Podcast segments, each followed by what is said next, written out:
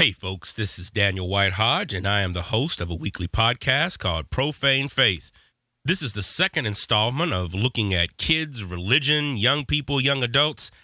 And if you haven't heard part one, I'm going to ask that you go back and hear that first before getting into part two. But if you've been listening this whole time, you've already heard part one. Yeah, you have. This week I have three voices three women's voices in regards to their relationship to religion, gender, sexuality, sexual orientation, their engagement with U.S. culture. I specifically wanted to have three women because A, women are the future. And I'm not just saying that because I'm not running for office. But also, B, they are collectively a representative of part of the data that I have been gathering in regards to what young adults think, particularly between the ages of 18 and 28, about God and religion.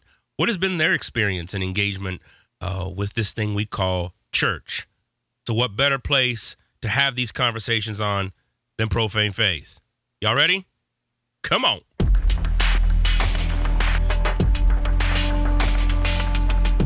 He said, And there shall be signs in the sun and in the moon and in the stars, and upon the earth distress of nations. I think she's a liar, and I think she deserves mockery. There was something about when I put this hat on, it made me feel like Superman. Black lives are very important. White lives are very important. And to me, all lives are very important. Very, very important. Damn! This is Profane Faith, a podcast that engages faith on the margins. Faith that has been labeled profane, nonconformist, and or out there. We'll be exploring the intersections of the sacred, secular, and profane to find God. I'm your host, your boy, Daniel White Hodge. Welcome back to Profane Faith. As always, I'm your boy, Dan White Hodge here. And as I said at the pre intro to this podcast, this is the second installment of The Kids Are All Right. You haven't heard the first one, I do encourage you to go back and hear that. Uh, this in, this particular episode, we're going to be dealing with three perspectives, three conversations that I have with three young women uh, that are coming up, that have been uh, through college and have engaged with various elements of religion, uh, always with race, always with gender, um, and aspects of how they view and engage with theology and spirituality in this day and age.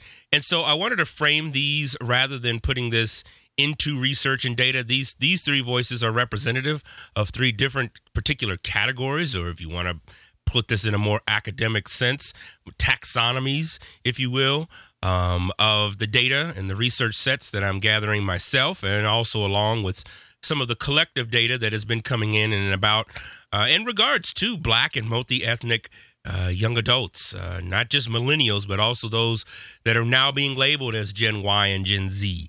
Uh, what are those who have been born after the year 2000 thinking about in regards to race and God and politics?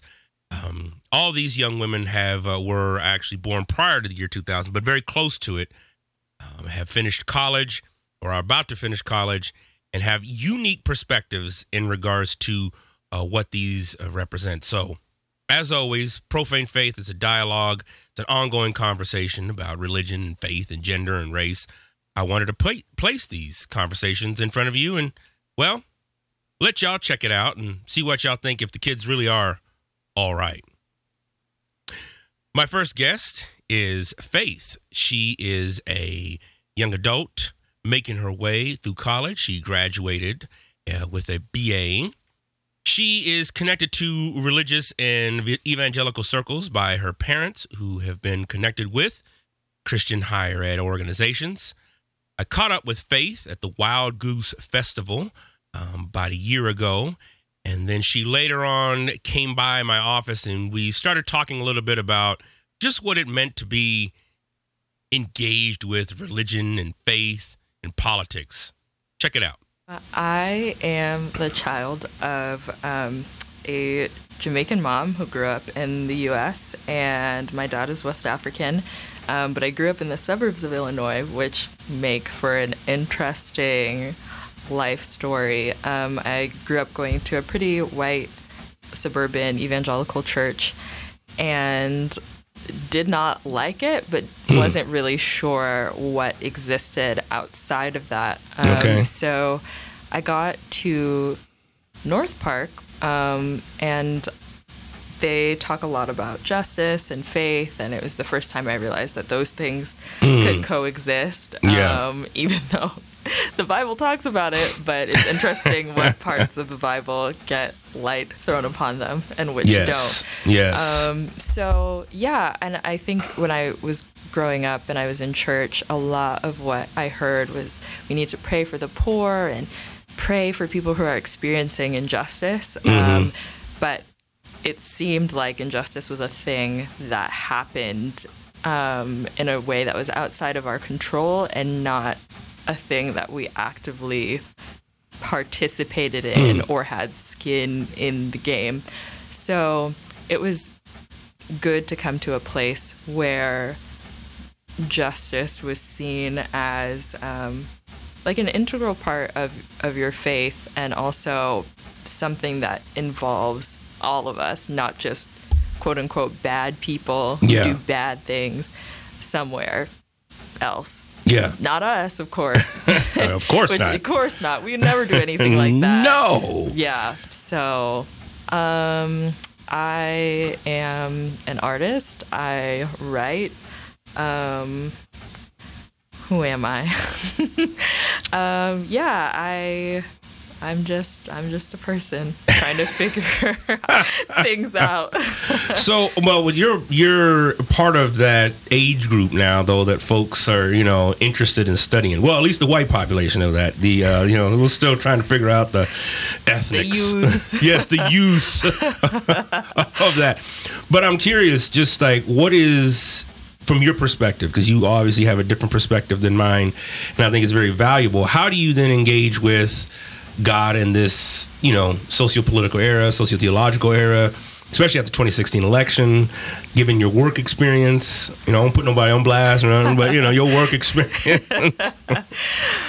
Hmm. Um, well, I I think there are a couple ways that I've dealt with God. Obviously, there was the raging of why is this happening? Yeah. Um, but then once you return to the text, as folks like to say, the word, um, you begin to realize that these cycles of um, political instability um, and oppression aren't really new. Um, And some people take that to mean we should just bury our heads in the sand and just wait for it to get better because Right. God's going to deliver us.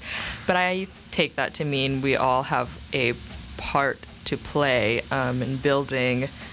I don't want to say the kingdom of God, but building a world that is more reflective of um, the nature of the God that we claim to believe in.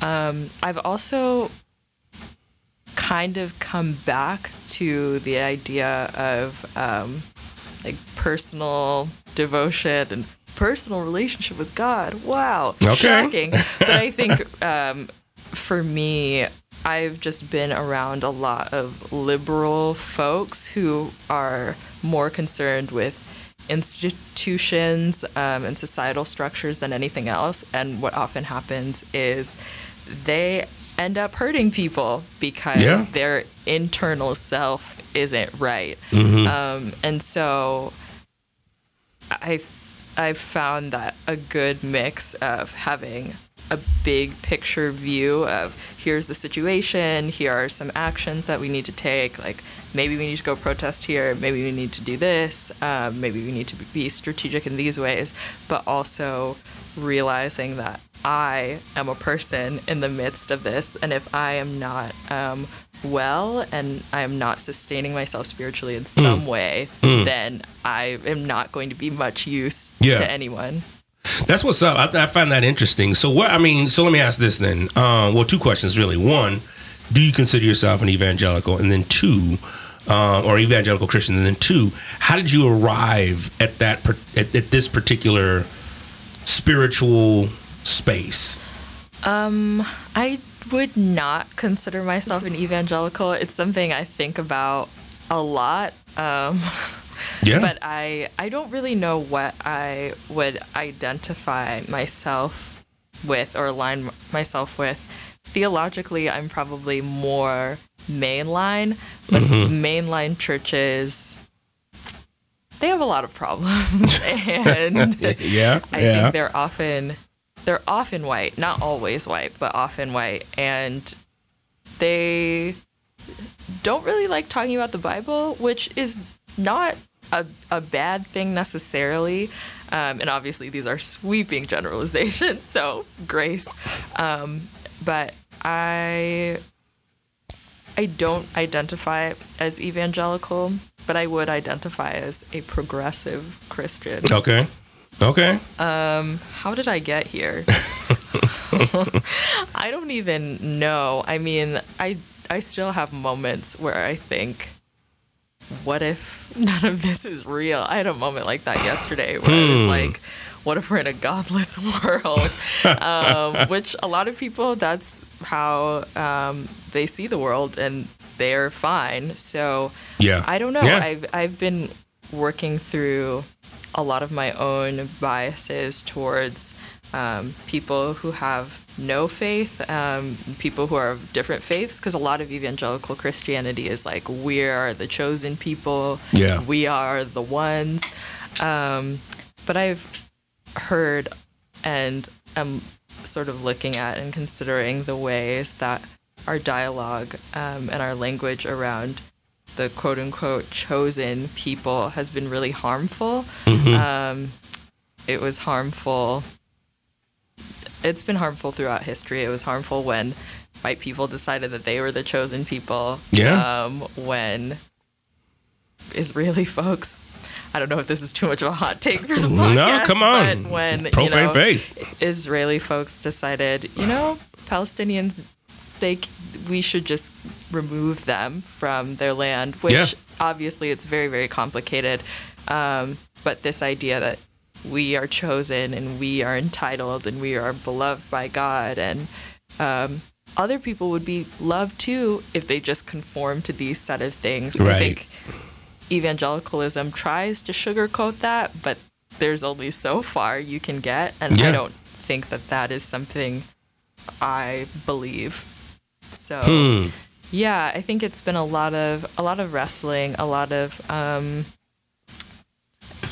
and normally I don't like the word wrestling because I feel like you can't wrestle forever. You have to come to a decision at some point. So, you know, my view as it stands um, is that evangelicalism, while not inherently bad, can easily be twisted um, to make people feel like they are the recipients of the true word of God and Yes. no one else is, um, which I don't think is the case. Hmm. Hmm. Fascinating. Oh, faith. All right. Well, then let's let's let's go on a little bit further. Then, so then how? Let me just pick a topic. Then you know that's that's hot. So I mean, what about evangelism? Right? Like we we're hearing this now about you know we need to make disciples of Christ and this generation. I mean, which if you go back even 100 years people have always been saying especially in the like the 19th century people were saying this generation needs god. They're lost. And you know like we have those you know kind of we need a revival. What, how do you how do you engage with that? How does and how does somebody particularly again from your age group your generation engage with something like that? What does evangelism if i use that word uh, look like? Well, it, it depends on who you ask because, as you know, um, millennials or whatever my age group is are not a monolith. no, is absolutely absolutely monolith. absolutely Uh, so for people in my circles, most of them do not identify as evangelicals, Mm-hmm. or if they do, it's like, well, evangelical in the sheets, but liberal in the streets. and not like bed sheets, but I think you No, I know what you. I mean. i got you Um, yeah, so people who have these evangelical backgrounds, but when it comes down to it, are not really interested in that Yeah. kind of pursuit of faith. Um, so I don't know. We don't really talk about that. I think um, there are some people I know who are definitely more on the evangelical side. Um, and I don't know this because I haven't talked to them specifically about it, but I do think that they are operating from a place of God saved me from this, um, or I've been healed from this, you know, that language. Yeah, yeah, Um, yeah. And I want other people to experience that freedom or that Yes. joy or love. Um, and that guidance, I guess. So I think even as millennials are talking about it, it's still from a place of this will make your life better, not necessarily you need to repent. Um, at least the ones that I know who are on the more evangelical side. But most folks my age don't really, especially well, maybe I shouldn't say especially people of color, but the people of color I know are not really on board with that. Mm-hmm. Yeah. And I think there are a lot of people of color too who um, are done with the church and see it sort of as like this colonial arm, Yeah. uh, which is understandable. I don't know if that's completely fair, but it makes sense. Yeah. I've been there. Sometimes I'm still there. Come on. Come on. so, yeah. Well, so uh, okay, so you know, I I ran into you at Wild Goose, where you reached out to me. You were like, "Oh, I see you on Wild Goose." I was like, "Oh, my, you're going to Wild Goose? That's great."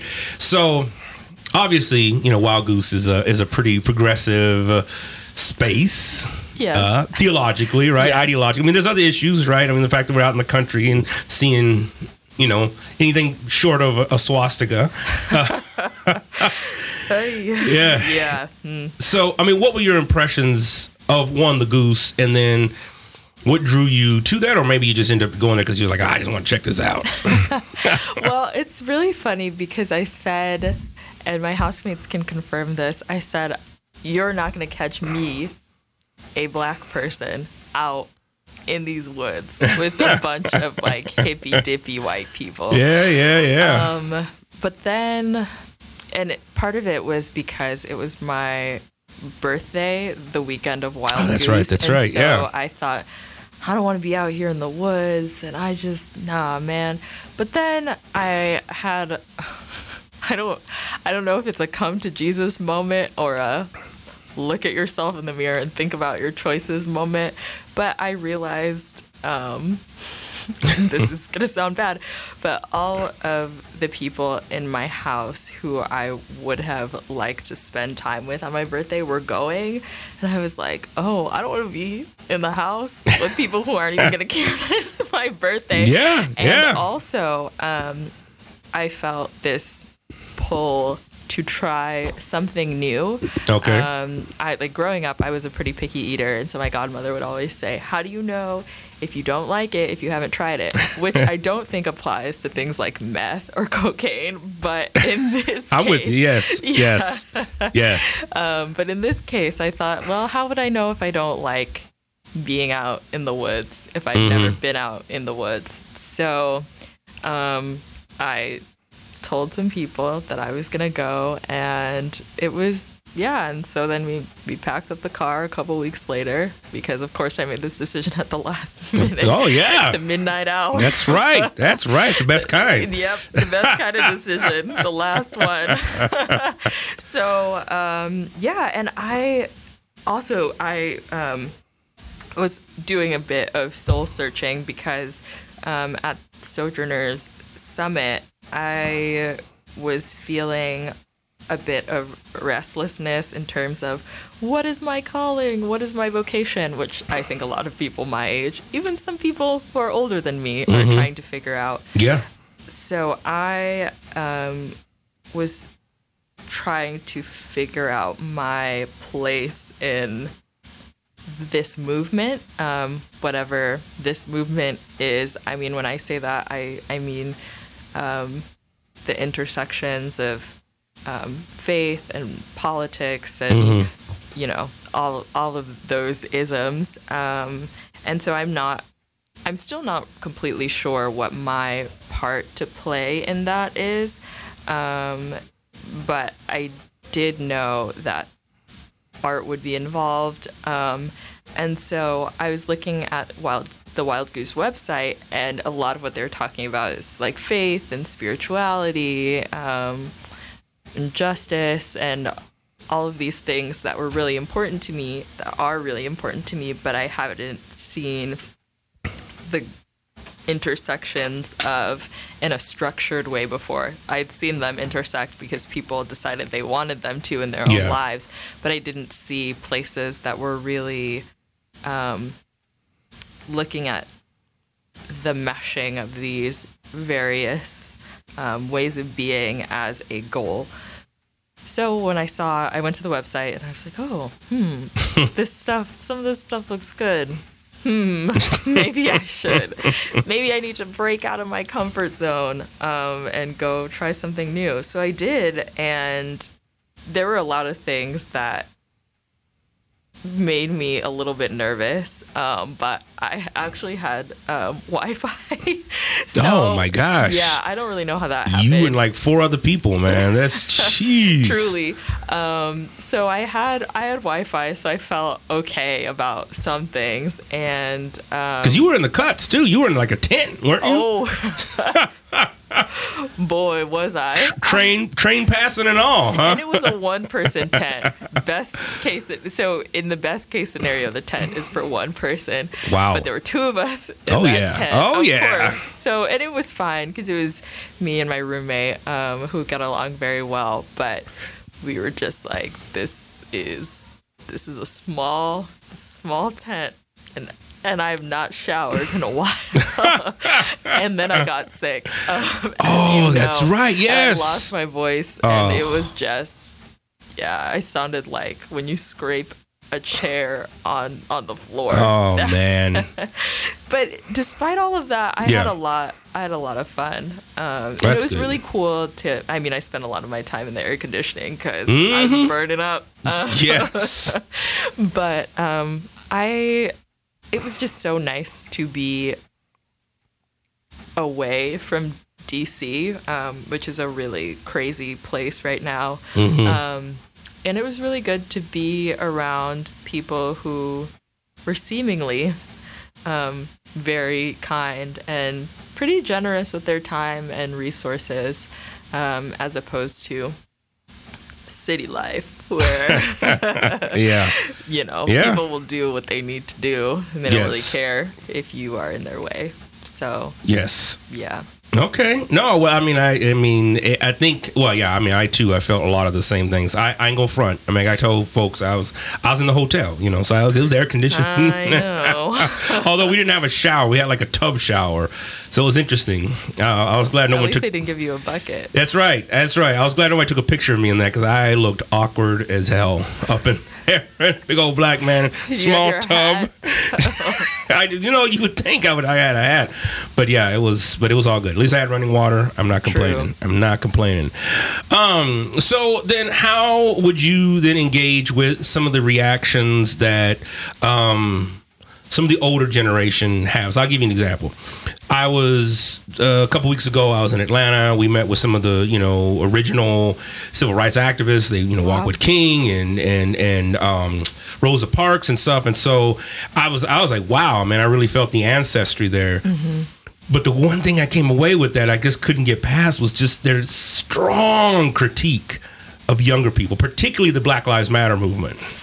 And I'm sure they said they're not organized. They don't have demands. Who's That's it. their leader? Yes. Decentralized power structure. You were in the room. I've heard this before. So how do you engage it? Because these and these folks were obviously very connected to the church. You know, still hallelujah, mm, you know that whole thing, right? Yeah. so I'm wondering. I mean, what what is your response? Again, I know this is not a monolith, but but I will, but I'm but I want to specifically hear like what is your response to something like that? well, Come on, bring it. yeah, I'm rubbing my hands. together. yes, yes. Um, well, I would say that different doesn't necessarily mean bad. okay. uh, which is, you know, I think a pretty obvious thing. And who am I to critique um, these folks who have been around for so long and have so much wisdom. Um, but you only know your own experience, and they only know their own experience. And so, what looks to them like a disorganized mob of people is not necessarily that. I think that there is um, structure to what seems like chaos. Um, and they, I think the Black Lives Matter movement is responding to um, the moment. Yeah. Um, like there are not, there are so many demands, Mm-hmm. you know, there are so many demands. This isn't just like we need voting rights so that we can um, be in these rooms and make decisions and decide who represents us. This is also like, well, our schools aren't being funded. The police are brutalizing us. We don't have access to food or clean water. You know, the list goes goes on and on. And so I think having the slogan of Black Lives Matter and then having offshoots um, and partners who deal with different things is a really um, cool way to do it. I think it's it's more grassroots. Um, but I also think the original church was pretty grassroots before they implemented all of this hierarchy, and that's the thing that that gets me about this. I think the civil rights movement replicated the hierarchies that were in the black church, where black men who were usually preachers, you know, had the vision, and uh, everybody else made it happen, especially black women Yeah. um, and that is not. I don't think black women are having that anymore. Yeah. So what's happening now is, you know, and I think too, as people are less and less um, doing activism in the church, Yeah. um, there aren't really those power structures to look to as we should have one person in charge. Um, but we've seen a one person. Maybe this is from The Dark Knight. I think this is from, from Batman Begins when Ra's al Ghul says like one man can be destroyed, but if you have like a symbol or something like that, maybe Bruce Wayne said that. I don't know, but I whatever. you know what I mean. I'm with you. Yes. Yeah. So yes. I think having um, at this point having a symbol and seeing Black Lives Matter as a symbol, and not saying that they're not doing actual actual work because they are, um, but instead of having one person in front who could easily be cut down, arrested, detained, exiled, etc., um, and thus leaving the black community unsure of how to proceed, you could have a bunch of different leaders and a bunch of different um, affiliates and associates so that the movement can continue without you. Yeah. Um, and I don't think that the civil rights movement didn't continue without Dr. King, but I, I mean, it was a it was a huge loss for sure. Yeah. No, I mean, it- right. I mean, yes. And there's a lot of conversation around that. Like, what does, you know, modern day civil rights movement look like? Right. And especially after, like, you know, the 60s and then in the early 70s, like, what, you know, what has happened, you know, to black America. Um, yeah, no, I mean, I think that's interesting. Well, then let me ask you this. So then what would you say? This comes up a lot. This comes up a lot. I'm sure you've heard this as well. This comes up a lot. You know, um, man, these millennials, these Gen Y, Gen Z, man, they are entitled. What do you say to that? They just feel entitled. They feel entitled to the this this, and this, this, this comes up a lot. So I'd just be curious, like what what uh how you respond to that Faith. Well, my first thought is to be annoyed. All right. um, because millennials did not raise ourselves. So if you think that we're entitled, maybe you should talk amongst yourselves as to why that is. Um, we also grew up in an age of the internet where all of a sudden all of the information that you want is at your fingertips. Um, an increasingly globalized society where if you know if you're a person of means or you know at least middle class nearly anything that you could think of to buy is at your fingertips. Yeah, yeah. Um, and it doesn't help that there's consumerism marketed specifically to children um, in in the 90s, in the 2000s. Now it's even worse. Um, so, I mean, if we're talking about why millennials might be entitled, maybe that is part of it.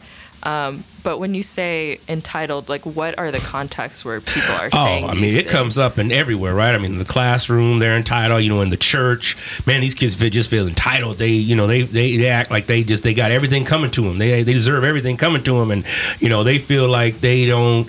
um you know they they um what are some of the things that they come back with because it's in social settings as well like you know they just feel like you know these young people feel like they can just dictate how things are supposed to go or they're not listening i mean and so i'd just be curious i mean because this is you know looking at generational studies this is not a new critique No. especially since we've been dealing with the word you know adolescence right like Yeah. i mean you know it's like almost every older generation feels a certain way about the next generation behind them Mm-hmm. um but I'd be curious because this comes up so much, Yeah, whether it, it be does. whether it be politics, whether it be you know these millennials they feel you know they, they're doing this and look what ma- I mean. And you have ads that say okay millennials have gotten rid of stores like Sears or gotten rid of you know you know big brick and mortar or they've gone away with the taxi service because now they're doing Uber or Lyft and stuff. So that's part of that entitlement as well. yeah. Um. Well, Come on, I don't. I do not think that millennials are any more entitled than young people who came before them. But something that is confusing for me, I think. So it depends on which group of millennials that you're talking about. I think that children of immigrants are often, especially if they are people of color, yeah, um, they're not going to be entitled. And I sound like I'm tooting my own horn, but I will say that the the folks that I have met who similarly to myself are either first or second generation or a mixture of both, they don't have those entitlement issues. Um, I think entitlement comes when you expect America to work for you, which can be a a good thing if you expect um, social services, police officers that don't kill you, etc. Um, Yeah, but I think it can yeah. be a bad thing if you are a person of privilege and you don't understand that the world does not revolve around you. and Yeah. the sun doesn't shine out of, mm-hmm. you know, yes, insert anatomical reference point yes, here. yes, Yeah. So I mean, I can understand the um the how would I say this? The critique about entitlement, but you know, I think rich kids are often entitled. I mean, there's just and that is not a generational thing. Um and there seems to me a, a lot of history that has been lost. Yeah. And so how can you say, well, these kids don't understand. They don't know how they didn't they Yeah. didn't have to do XYZ thing. They didn't know how bad we had it. And so one, it's like, well, don't you do you want your your child or whoever to have to go through those same things? Is that is that what you want? I don't think so. So maybe we should be happy that they're not experiencing that. Yeah, yeah. Um, but also the second thing is if you never tell people what your experiences have been, how do you expect them to know and be Yeah. grateful um, if you don't um, approach them too with Hmm. respect um, and the ability to listen to you? And I mean, I'm, I, there are some people who just don't listen, but that's not an age thing. Um, yeah, and I and I guess one thing that is fair to say too um, is that because we've grown up in this technological age as well, where everything again is instant, maybe there is a trend away from history and trends away from, oh, well, you know, that happened in the past and it still matters today. Yeah. Um, and perhaps there is a shorter attention span than there used to be. Um, but it also, like the job market and the workforce is changing. So it's not just that you should be able to do one thing well, Mhm. you have to be able to do many things well. That's a good point. So Yeah, it's a real good point. I don't know. And when you factor in the, the gig economy that has cropped up and you have all of these millennials working various different jobs trying to e- make ends meet, Mhm. yeah, some of them feel entitled to help from the government. um, and and also, um, we we as Americans have put youth on this pedestal um, because we use it to sell things. Yeah, of course. Um, and so I understand that people are are bitter about that and sort of like, well, why should these young kids try to tell me anything? But what we're also seeing with the internet is that the playing field is being leveled, which Hmm. again has been bad in some ways because that means that quote unquote news from Russian bots can sit next to um, an article from the New York Times on Facebook and they look like that they have equal weight. Um, but it makes people feel like their voice can also matter in the conversation and the whole children should be seen and, and not heard and you need to respect your elders has kind of gone out of the window Mm. because people are now getting platforms and realizing sort of recognizing their own power now sometimes it's like you you just need to sit down somewhere and read a book um, kanye um, yeah, the Kanye. but um, yeah, I, I mean, I just I think that the internet has changed the game in terms of how we process information and how Mhm. we relate to one one another. Um, so people feel empowered. Yeah. And sometimes they need to be checked, but I think overall that power is a good thing and Mhm. maybe if you think that they're entitled, you could have a conversation with them about that. Um, and, you know, I'll end with this. A lot of what people think is entitlement is actually just marginalized folks asking for space Mm. and rights from Mm. Privileged folks. I mean, I'm thinking specifically in the case of like the classroom um, and people worrying that their free speech um, is going to be limited. Um, and I don't think that that is the case. I don't want to get into the whole safe spaces thing because that is just it's just a can of worms.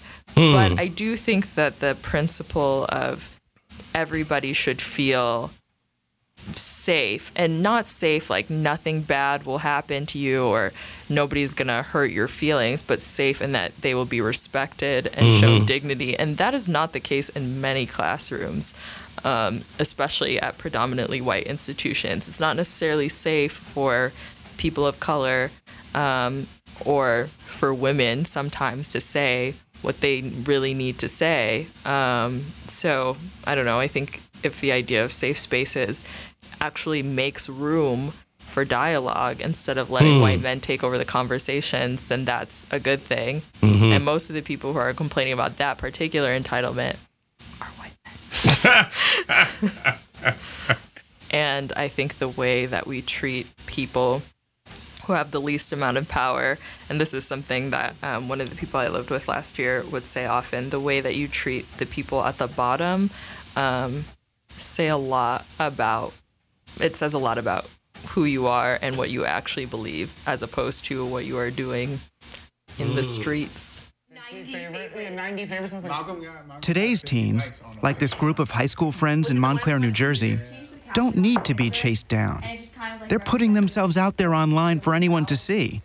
They tell the world what they think is cool, starting with their own online profiles. Are you doing your profile picture or cover photo? I don't know. You want me to do it? But you can't have a cover photo by yourself. Listen to Jenna. She's the master of Facebook. No, we're trying to figure out. Come on, we're trying to get 400 likes. 400 likes on your profile picture. a profile picture is kind of like how you want people to visualize you. You put your best foot forward. Yeah. Um, and your cover photo kind of tells about your personality. Okay, guys, do you think. Darius should do this picture? Hang on there. That picture as his profile picture? Yeah. I vote no. What is it you would want the profile to accomplish? You wanted to show the true Darius, and I mean, usually when you think of Darius, he's always smiling. He's always a happy guy to be around. So, So cute. so it's this one. Yes. Yeah, it's really cute. And we found a photo of when he's like smiling and being Yeah. his, true, his true self. Is it true you now? My, my profile is definitely a true me now. definitely true me. Compared with the kids I met 13 years ago, this group seemed so sophisticated. What's your caption gonna be, Darius? You didn't put it up. You didn't put anything You up. need a caption. But as they sat there doing a virtual makeover on their friend's profile, they revealed a vulnerability. How did you get almost 400 likes on your profile picture? Exactly. Likes. You were kind of surprised at her the high number of likes. Yeah. Why is that? Is three, three, four hundred is a for lot. exa- for oh. example, we just posted a, a picture of me, the, my new profile picture, and I got like 14 likes. Boys get less than and girls. yeah, In- she yeah, in 20 she- minutes, though. Yeah, yeah, but she had 300. Likes, follows, friends, retweets. They're the social currency of this generation. Generation like. The more likes you have, the better you feel. My next conversation takes place with a young woman named Oceane. Oceane is an exchange student. She comes to us not from the United States, and her perspectives are very unique. Her perspectives engage really where a lot of mainline Europe has been, and where a lot of, I believe, evangelicals feel that they uh, they feel the United States is headed to. Oceane opened up to me and, and we had a great conversation. She was a former student of mine in one of my classes, and she struck me with just how sharp she was and engaged with the material as it related to intercultural communication, race, and gender. So I figured, hey, let's have a conversation about where you think and where you where you think the church is and what your experience has been being in a higher Christian education organization. Oh yeah, it got good. Here's what we talked about. Um, being in campus uh, is an amazing experience because I'm living with Americans. Um, and so I have a different perspective of uh, what they live here in America, which is totally different than France. Um, with Trump, I remember when he was elected, I cried, even though it's not my country. and I felt yeah. I felt really um, into it. I was like, it's not my country, but I'm actually living here for. An, I was like three years at the time. Okay. Um, so I, f- I felt like it was also a part of me. Um, and Hmm. I was kind of struggling about like why Americans choose um, elect Yeah. Trump as a president. You and me both. Yeah. I also got scared because uh, the election, presidential election in France Mhm. was six months after. That's right. That's right. Yeah. And it terrified me Hmm. knowing that Americans choose Trump, that Yeah. maybe French could vote for a person like him. Yeah. Uh, which happy us we did not have. Uh, but it was really it was really close. Yeah, it was. It, It, was. was. really close. It was a woman called Le Pen, Mhm. and she's as crazy as Trump, I think. Yes, I heard. Uh, I heard. Wow.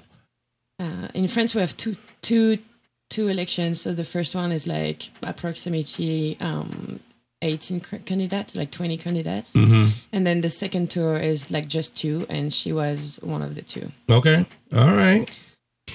Interesting. That is interesting. And so, what has then being at a campus that is Christian been like for you? What has been your own spiritual journey? Maybe we'll start there. What has been your own spiritual journey? Yeah, for me, it was really hard at first um, because I'm uh, I've been raised Catholic. Okay. All right. But as I think around the age of 13, my um, my mom is really Catholic. My dad not so much. I was really Catholic. All right. Yeah, yes. exactly. So we had this discussion where like I was the one choosing.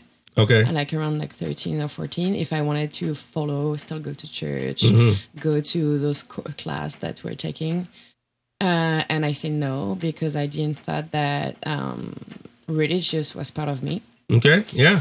uh, so coming to North Park was a little bit hard because I felt like kid, a kid again, and where the choice wasn't mine Mm, anymore. Interesting. Because um, uh, a lot of teachers are all um, bringing spirituality and Christianism uh, into their class Yes. And so I had to learn the, all this again, and I had to kind of deal about with spir- spirituality Mhm. in my class. Okay. in my class. Okay. Um, that's why it was a little bit hard. Oh, I can imagine. Yeah. I can imagine. Were there is was there any anyone at any point ever like try to like save you or hand you literature or anything like that? Anything crazy like that? Uh, no, it's not like that. It's like some books, uh, a lot of books that teacher are giving us are Mhm. talking a lot about spirituality, and Okay. uh, they try to um, uh, relate spirituality with their the course that they taught. Okay. um, and um, I felt like it's not what I signed for. I signed for an university. I signed for a diploma, bus- Yes. business and communication. Yes. and I didn't sign for a class about spirituality. Yes. Okay. Um, I also felt that I wasn't really fair for other people that wasn't religious or people who had another religion hmm uh, like Muslim or in Hindu. Like we have Muslim here. Yeah. And like Yeah. I mean, they're not agree with that. Like they have a different thought about religion that Mhm. is not the same. And um, I just think that if we want to be all equal, it'll be better to um, um, maybe leave a little bit the Christian Christianity part uh, a little bit. Um, I don't know how to say that. Uh, like a pause Mhm. of it Mhm. like making the student uh, it needs to be a choice for the students. I got you. I got you. How were you then? So if your mom was really Catholic, dad wasn't. So how how were you raised? How what did what did religion then look like for you growing up as a kid? Did you have to go to mass? Did you have to partake in like communion? And, uh, yeah i had like class uh, it was like after school it's like it's not part of the school so it's Okay. something that we do um, as an activity after school Okay. nothing to do with school because in france um, public school don't deal with uh, religion at all ah, okay. Yeah. All right. Um, so public school has to be atheist, which means that there is no religion. got it. So uh, my mom forced me, not really forced me. I was little, so like I had to listen, I guess. but yeah, my mom wanted to go to those class after school, uh, which I enjoyed because Okay. I think it was a good learning, and I'm happy to do that. Yeah. Uh, even me, I'm thinking about like if one day I have kids, I would love to like uh, make them going uh, there to those class Hmm. because I think it's important to maybe not be born with religion, but to um, give an opportunity to our kids. Okay. Even though they can choose after to not believe or to believe, but it's important to give the education of it. I think. Hmm. Interesting. Yeah. it- I think it opened their mind. Okay. Um, so I was happy to go there. Plus, I was with my friend. I didn't really mind. yeah. But then I was home and I had my mom forcing me to go to church and forcing me to those class. And I had on the other side my dad who was saying like, "Oh no, that's sorry for my language, but that's bullshit." so it was Keep it real. yeah, it was it was weird. Like I was really, I felt like I had to to choose a side. Okay. Yeah. Um, Yeah. But Man. That's interesting. Well, I mean, I'd be curious then because you know everybody here has to take at least two Bible courses. They're required. So you Exactly, take you know intro, and then you got to take some other theology or New Testament or Mm-hmm. whatever. I mean, what is what has that been like? Have you ever been to any chapels? You know, all of that. Mm, I've been one time I think to the chapel, but Okay. because it gave me like extra credit, and I There think you that go. that was the reason. That's the thing that I'm saying. Like it's not a choice for student. It's um, if they wanted to go extra credit, they have to go there. Okay. It's not really a choice. Like of course everybody wants to credit, so. Um, uh, I didn't felt like it was a choice, but I felt like it was Hmm. more obligation. Oh, okay. Okay. Interesting. And so, where would you say like you were at now? I mean, you just mentioned you said maybe you have kids and whatnot. Like, what what's the outlook for Oceana moving out and moving Um, on? Because getting ready to graduate. Yeah, I'm graduating in December. So with my visa, I have the opportunity to stay one more year. Oh wow, okay. Find a job. Okay. So I'm looking for a job right now. Okay. Uh, hopefully, I'll find it before January. Yes. Um, if not, I have the project to go back to Europe, Mhm. go um, to Amsterdam, and doing my master there. Nice. Mhm. Nice. What would you do in?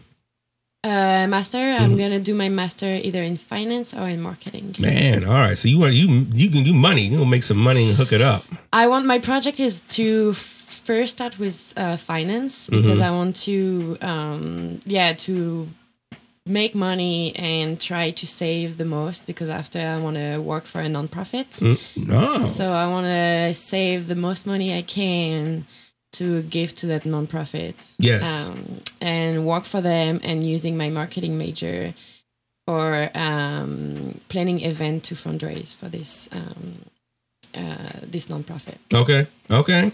Man, Yeah. so you, you got some big plans. That's what I'm talking about. Yeah, hopefully it will work. yes, indeed, indeed, indeed. Um, so it's okay. So getting ready, getting ready to graduate, all that good stuff. Mhm. Um, how would you look at in, in terms of where? Because again, this is this. That's why I'm interested in your perspective, coming from where you came, and how would you say the state of the U.S. is in regards to like religion as compared to France and where you grew up? Uh, in France, they are trying to have this um, atheist politics. Okay. So no religion because there is all different kind of people. So Mhm. like I said, in public school, we don't talk about well, we don't talk about religion. We learn in history about every kind of religion, but they don't try to um, persuade us about one religion. Mhm. Um, for example, we can't wear a cross. People, Muslim can't wear their um, I don't know what it's called the Hijab? Yeah, the hijab. Okay. Um, so living in France um, from really young, I think, except in our family, but in school we learn to um, not live with our religion, not um, to not share our religion with everybody. Okay. All right. All right. Well, I think that in the States, being Christian is a big part of the whole country. hmm uh, which kind of shocked me a little bit because we don't think about other people who might not be Christian. hmm Uh, in France, I have a lot of Muslim friends, and it's totally normal for us to be mixed up, to be with Muslim, Indian, and every kind of religion. Well, here I feel like there is a lot of um, inequality because the more the main religion is only Christian, and that's Okay. it. And um, even the president, I, I believe the president has to be Christian, right? The prison, you said? Yeah, the president has to like. Um. Well, I mean, they have chaplains there. Most, a lot of them Yeah. are Christian. Okay, I Yeah. thought it was like, yeah, because like I felt like every president in America always talk about God. Yeah, in most yeah. in most of their speech. Yeah. Interesting. Yes. Yes. But I don't know the percentage of the population who is Christian, but I felt like so it means that some people are left alone. yeah.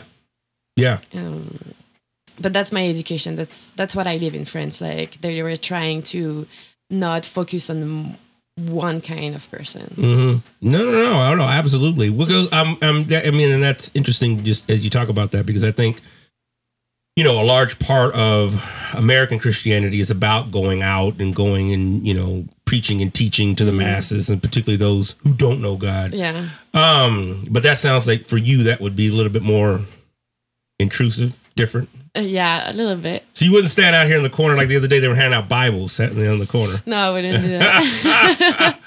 What I mean, what and what do you think of when you see somebody like that? What's you know, like what what crosses your mind? How do you how, what do you, how do you engage with with that particularly? Well, if people come to me and tell me, "Oh, I want to teach you about like Christianity," I will just say, "Well, I n- know enough to tell that it's not a part of me," and um, I think it's important to teach religion to people, but I think it's, it's important to teach every kind of religion. To Okay, all right. because they they need the ch- they need the choice they need to understand um, if you just come to someone and tell oh christianity is the best but they don't know anything about other religion how they can decide of oh yeah that's that's my religion. That's Mhm. what I believe in. Yes. No, that's a good point. It's a good point. If you don't have all the options. Yeah, if of you don't have all the option, if you don't have the knowledge of all the option. hmm So let me ask you this then: What, how do, would you identify then spiritually, religiously, or if at all? How I uh, define myself. Yes. I do think there is something. Um, I mean, science. I believe a lot of science, but I believe yes. also science can't um, explain everything. Mm-hmm. And there is something that is way much bigger than us. Um, I just don't know what it is. Mm. Um, I don't think it's one God. I don't think it's a lot of gods. I don't think it's someone above us saying um, that created us. Mhm. I just think there is something bigger than us, but I, I can't tell what it is. All right. Well, let me ask you some basic. Let me ask some basic questions. Then, 'cause that's this is good. So, when you die, what do you think? Um, well, I hope there is something after. Most people do. but but I honestly think that that's the beautiful thing in life is like you're here for a certain time uh, amount of time and then after you're gone but you'll be in people's mind uh, that's how you stay alive i think so even if you die and even if there is nothing um, the fact that people will remind you Mm-hmm. um, keep you um, keep a part of your soul alive Yeah. i think Yeah. Well, Um, go ahead. yeah, and I think that yeah, like I said, it's the beautiful part of life. It's like it's not infinity. It's like Mhm. You have a certain time and you have to make it worth it.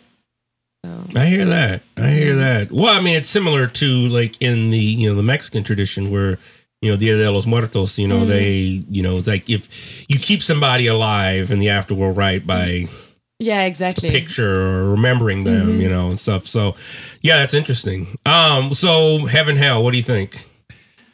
Purgatory. I do not believe in either heaven or uh, yeah, even in hell. I think um, um, I don't think someone can choose. Oh, you're a bad person. You should. You Hmm. deserve to go to hell. Okay. You're a good person. You deserve to go to um, heaven. I think um, human nature is to do mistake, and um, being good is to understand this mistake and to not doing it again. Mm-hmm. Um, of course, there is people that um, if heaven exists, I, of course, there's people who don't deserve it. But who is to say that they don't deserve it? Okay. I don't know how to explain. I don't know if it's clear. No, that's clear. No, that's real clear. No, I'm I'm with you. I'm with you. I think that um, believing in heaven is something that help people acting um, good. Okay. While um, I don't think you need that to being a good person. Yes. I don't think you, people should act because they want to go to heaven. They should act because they want to be good. Mm-hmm. It's not because there is a, a good ending that they should act. Okay. So I feel like um, thinking about Evan is a little bit uh, selfish in a way. Ah, okay. All right. Yeah. Yeah. No, I hear you. Well, I mean that's that's that's been talked about before, right? It's Yeah. like, you know. I mean, it's selfish if you acting the way you do only because you want to go to heaven. Okay. That's the thing. Okay. Yeah. Uh, yeah. Well, yeah, that's uh yeah, I mean you bring up a, a few good things there with in terms of how do we interpret good? Yeah. Is it good just is it good for goodness sake, right? Mhm. Or is it actually good because well, let me get some merits so that I can go to heaven and then I can be Exactly. this special person. Yeah. Yeah. Then all your action are just like kind of fake. It's Mhm. not. You don't do that for the people around you. You do that for yourself and for the end of the um, of the path. Now, I'd be curious to know. So, you talked about okay, possibly raising kids, and you would want Mhm. them to go through that. What would that look like then? Just out of curiosity. I know you're not married and kids and all that now, but I'm not ready for that. yet. yeah, no, no, no. I hear you. Oh, but I, I, do think you. about it. Yeah. Uh, you mean about spirituality? well, yeah. I mean, so you know, you said you went through the school. You'd like for them to go through that. I mean, what would, how would that? Yeah, how would that look like then? I think I would like to teach them um, maybe Catholic because that's what I raised. I was raised, and that's the religion that I know most. Mhm. Uh, I just thought about that because we had this discussion with my best friend a couple years ago, and she was never raised with any religion. Okay. And she was telling me um, that she was kind of sad because she never had these um, uh, people around her telling her, oh, teaching her about this religion. She knew a, a lot about it because of history class, Mhm. but she didn't have this community of people um, looking for her or teaching her. And she was telling me that she wished sometimes her parents would have like teach her more about Yeah, it interesting. um while me i was in the other way i was like well i've been raised with that but i don't feel like i need it Hmm. And after the discussion i realized that well maybe teaching your kid about one religion uh, might open them their mind to other religion Okay. Okay. Okay. I got you. but then now i feel like if you open a kid to a religion he Uh-huh. might never gonna get out of it Yeah. And- or he might never gonna switch religion Yeah. I already know. So my, a lot of my listeners, you know, they're pretty progressive and Mhm. and what have you. But I'm sure there's there might be somebody out there, right, who still kind of holds on to that evangelical thought that without God, right, you can't be happy. You can't Mhm. experience true happiness. What would you say to that? Uh, I do think we can express true happiness. Okay. Like, I believe, like, um, maybe I say that because I'm, um, like a lot of people always say it. I'm a, um, how do you say it? Uh, I have a good life. Like I have parents who take care of me. I have a nice family. I have. Uh, I'm lucky enough to go to school. So maybe I say that because I'm I'm just lucky and I I was born in the right place Hmm. but I do th- think that I'm truly happy. Um, so I do believe that true happiness can be possible for everybody who actually tried to to be happy and to not seeing um, bad everywhere. Yeah. Um, I think happiness comes also uh, by trying really hard and by enjoying life, how it goes, and to take the opportunity that you that um, that life offers you, Mhm. and also to push yourself um, until you reach your goals. And my goal was to be happy, and I think I'm happy enough right. Yeah, no, that's good. No, that's good. Well, and they say, you know, other countries other than U.S., you know, we're pretty unhappy here in the United States. yeah, I heard that. But I think people, I think it's because people try to reach a too higher goal.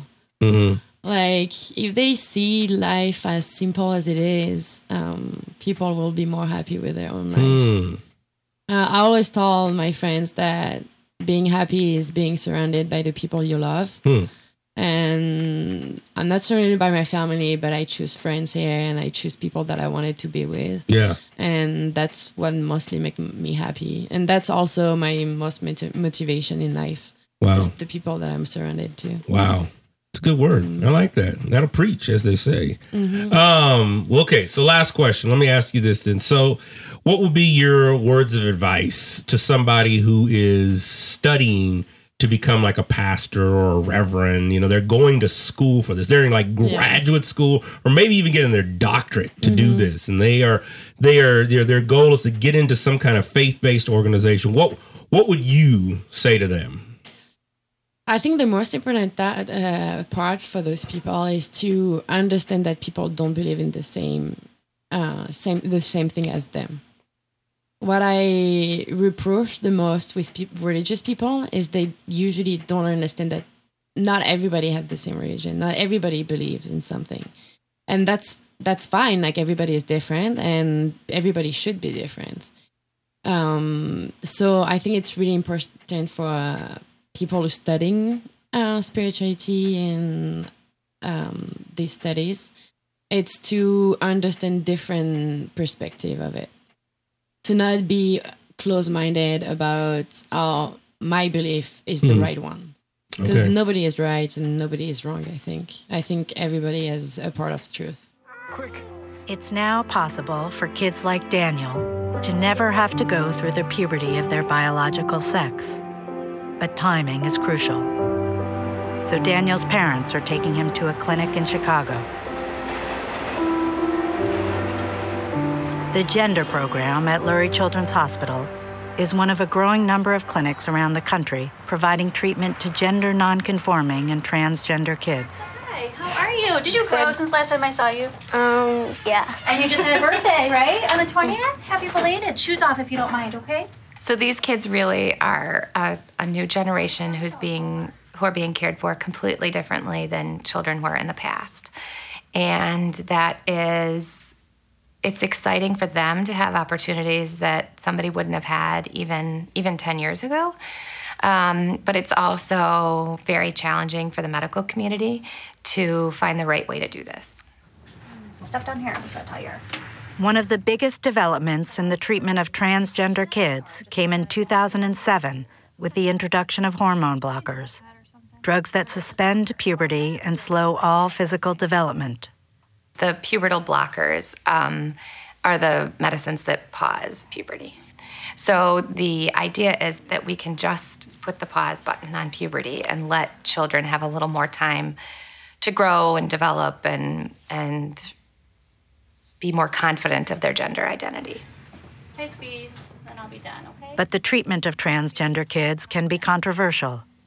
It's a field of medicine with very little research, and the few studies that do exist suggest that for most kids, the distress about gender will shift with time. The majority of children with gender dysphoria um, will not grow up to be transgender adolescents or adults. But I think the challenge is that we're not able to definitively predict for whom gender dysphoria will continue and for those that it may not continue. All right, get your arm back. Our goal is to try to figure out which children are going to continue to identify as different than their natal sex. And we don't have any definitive test to do that right now, and that's that's very challenging. I wish there was a test to say, "Oh yeah, of course. You're 5 and you think this now and you will when you're 15 and you will when you're 30." I mean, we don't have it though. So, it's a real challenge. Hello, hello. Look who's here. How are you, Daniel? But there is growing consensus that the more intense gender dysphoria is in childhood, the more likely it is to persist, and that puberty itself can also be a telling predictor. And I just wanted to see if you were noticing any changes in your body recently that had you maybe feeling worried or sad. Well, this um, one over here, it like it started getting real tender. I think uh, Daniel had been really concerned about how quickly this was going to happen and just really feeling strongly about not developing breasts. Mm-hmm. And um, my husband and I want to do anything we need to to keep his emotional uh, well being in mind and how mm-hmm. he feels about himself. Okay. Early intervention does make a huge difference once physical changes, some physical changes of puberty have occurred, um, you know, voice deepening in boy bodied people, for instance, they're irreversible. So, really, starting puberty blocking medications as early as possible is really important for some people who are really experiencing distress. So, there is a, a very, very faint amount of, um, of breast tissue under the um, under the right breast. I mean, it's, it's just a little tiny bit. We typically want to see that a, that a child has had has had a little bit of pubertal development, but that's the point at which we can start sort of talking about blocking puberty. Mm-hmm. The medications that we use for puberty blockers um, all work, and for the most part have um, have few side effects. This is a sample of what the implant is. Mm, that small. Yeah. The medications are very expensive, and so they can be fifteen to twenty-five thousand dollars a year for some of these things, which is cost prohibitive for most people. So we have been, we have worked on an option that um, that we have, we can offer here now actually, which is called Vantas, and its FDA approval is for um, men with prostate cancer. But this has been used successfully by pediatric endocrinologists taking care of kids like Daniel. Um, and it seems to work just as well, and it is a lot less expensive. And so, you know, Vantas is not it's not approved for children, but none of these medications are actually approved for use in in this Mhm. situation. And all- for any of these medicines. Oh, for any of them. Okay. We, we have a lot of experience in pediatric endocrinology using pubertal blockers, and from all the evidence we have, they are generally a very safe medication. But the concerns with this population are just different because we're using them at a little different age and for a different purpose. So, whether it is having any negative effect on their adult bone density or their neurologic development, I think is we, we don't know. I much prefer to take care of conditions that have been well researched um, and well studied for 50 years, and that is not the case here. Um, we, we just really need good research that we don't have yet. They're, they're not easy decisions to make and they shouldn't be made quickly. And I think the take home message today is that nothing is going to happen quickly. Okay? Nothing. This generation of kids are really, they're, they're the pioneers. They're going to be the ones to teach us. My last conversation takes place with a good friend of mine named Naomi. Naomi's engagement with religion, faith, and gender is very unique, and she really doesn't necessarily even consider herself a Christian anymore. So I figured, hey, we, you and I need to have a conversation. I first met Naomi a few years back, and sh- her sister had actually caught my attention in regards to her involvement with social justice and social equity movements here in local Chicago. And when I met her, Naomi, she did not disappoint with her engagement with social justice and equity. Naomi had a chance to share a little bit about her experience with Young Life and what that was all about, and just exactly where she feels she fits in in that complex intersection of gender, religion, faith, race, and just being where she's at and her age and socio-political time in the era that we find ourselves in with the Trumpster. Here's what we had a chance to talk about in regards to that. Um, I was raised Christian. Uh-huh. I would say, I guess, yeah, evangelical. Okay. But I was raised in a covenant church. Yeah, Grace Evangelical Covenant Church. Grace. Yes, I was raised evangelical. Okay, It says in the Grace is in the name. That's right. It's there. It's yeah, there. yeah. Um, my yeah, my whole family. I mainly grew up with my mom's side of the family because they're all in Chicago. My dad's side's all in Colorado, basically. Okay. And now all over, but. Um, and they're all ide- we all identified as Christian growing up. I went to a Christian middle school. Oh, all uh, all right. the way up into eighth grade. So Okay. I was really immersed in that. And um, yeah, that Christian middle school was. I think that when I was in it, I thought it was like more progressive than it was, you know. Yeah. But it clearly wasn't. And it like hindsight, it was just not a great place. I would say. Yeah. Um, I mean, I enjoyed my time there, and um, I think Christianity like worked with who I was when I was younger. Like, I, I feel like I was more, I don't know, like, yeah, it just fit in because all my friends were Christian, all my Mhm. parents were Christian, like my entire community was Christian, so there wasn't much outside of that that I had exposure to. Yeah. It was like I was really into it. Like felt like I had a really deep personal relationship with God when I was younger, Mhm. and that was like a really big part of my identity all growing up. Um, and then when I got into high school, I got into Young Life after going and working at Yeah. Young Life camp Okay. over my freshman summer, um, or going into my si- sophomore year, I guess. Okay. Um, and yeah, like through Young Life, I felt like I it became more like it, it became it helped me grow personally because I was like it was the first time where I was like around a lot of people that like I had a community. I feel like in high school I didn't really have a community, and so it, was, like, it brought me into like their folds that way. Uh huh. But also in the same time, I like started like, you know, it's I was in the Colorado, and there's a lot of Southern Young Life influences there, and just it was a hard environment to be in because it was like very sexist and.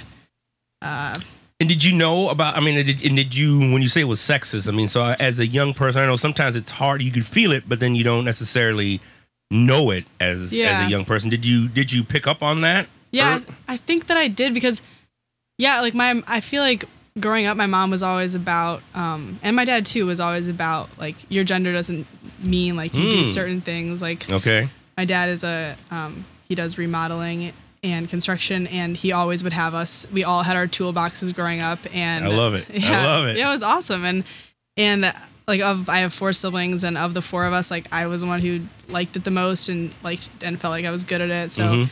We would always do little projects like that and I ended up working for him later but um so I feel like I always had that kind of influence of like you know you don't need to be limited because you're a woman or whatever Yeah. and you know obviously for my mom too she was always like she's always been really strong and they've al- they've always been like I felt like they lead our family together um All right. So Yeah. they all right. So they raised you then, kind of in a, as the young people say, woke state. Would you say? Yeah, I would say like, and I thought when I was in it, I thought that I was like, oh, they are really like progressive, like, Uh-huh. and then I can see, like, looking back, I think we can all see how it's like we've all come a lot further from there. But in the Mhm. moment, I thought that it was like, um, really progressive, and it was, I, I guess.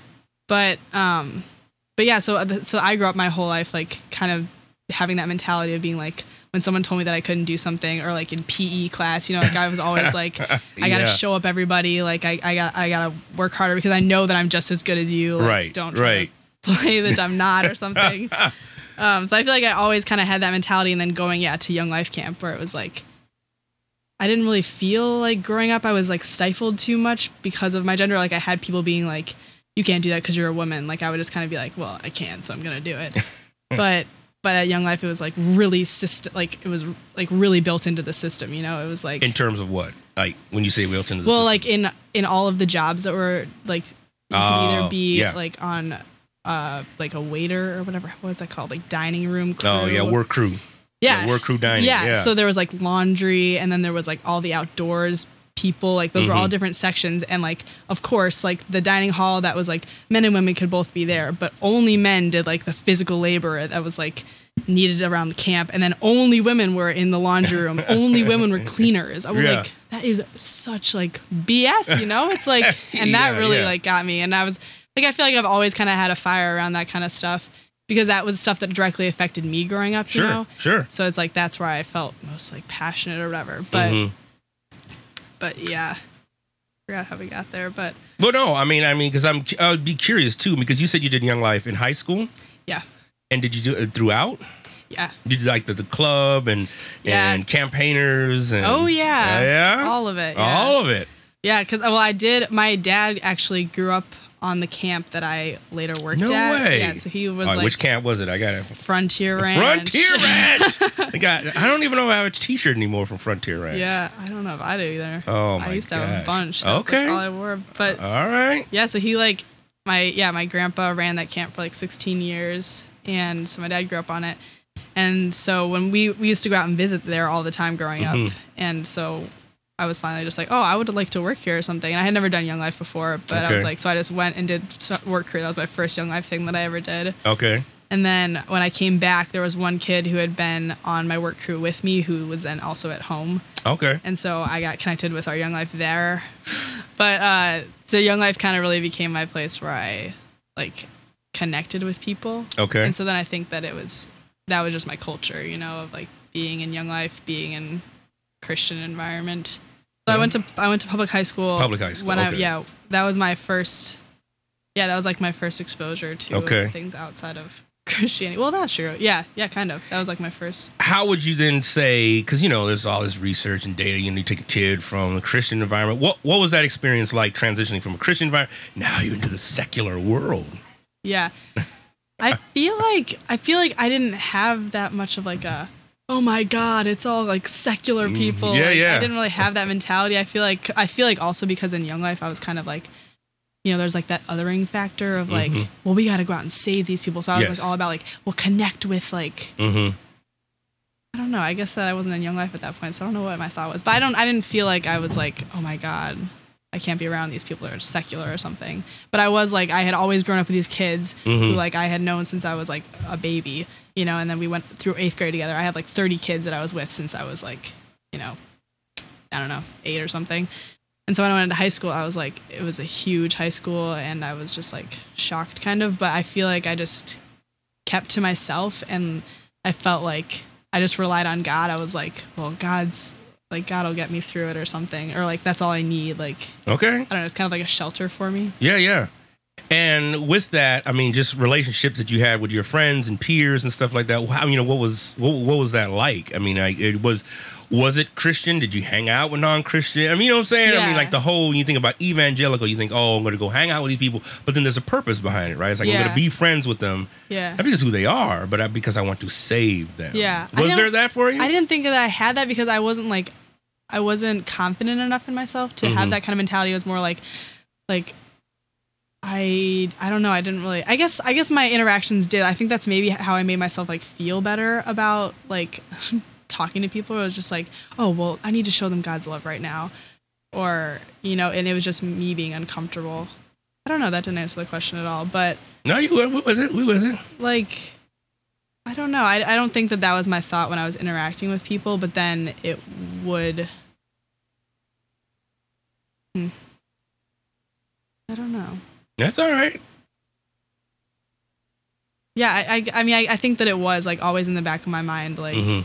that, you know, this is another, this is like the other, and I should be like, I should be nice to them. I think that's it. Like, I should, I should be like nice to them. I should be like showing like that I'm like, like, um, interested in them Mhm. because that's what God wants me to do, and like that's like that's the way that they would like be like, well, why is she like that? You know, because Mhm. I was always Yeah. told that growing up. It's like be that way so that people are like, why are they like that? Yes. And then they'll ask you, and then and then they'll become a Christian because you're so nice. You know. Yeah. So I think that that's kind of probably was like why I was nice or something, or like why people maybe thought that I was nice. No, I got you. I got so then we fast forward. You graduating. Yes. What year did you graduate? I graduated in 13, I think. 2013. Wait, is that right? That sounds right. Oh man. No, that sounds right. Wow. Okay. So 2013. So you were. I mean, I guess we should have. We. I didn't. If you don't mind me asking, like, how old are you now? Yes, I'm 22 now. 22. All right. So we can do all. We can all do the math. So you graduated 2013. Um, because you came up and then in kind of a post 9/11 arena Yeah. from 01 to Yeah. 2013. I mean, that's a, a chunk Yeah. of your life. Yep.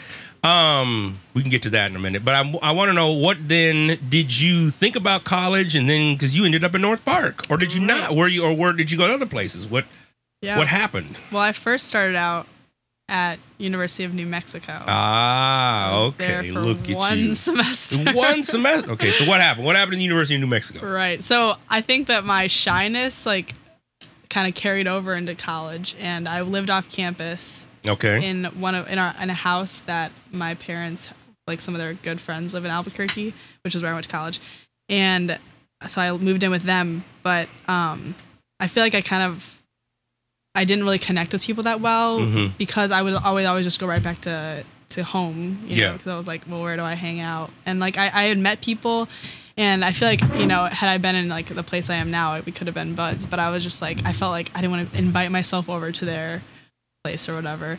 And I was also involved in Young Life there. Oh, okay. Yeah, I so actually Young Life carried leader over. Yeah, yeah, yeah. That was like my thing where I was like, okay, that's my one thing I can do here. But at that time, I was already like questioning. I was already like questioning Ah. everything, and I don't even think I would have even called myself a Christian then. So Really? that was a weird time to be. So so this was okay.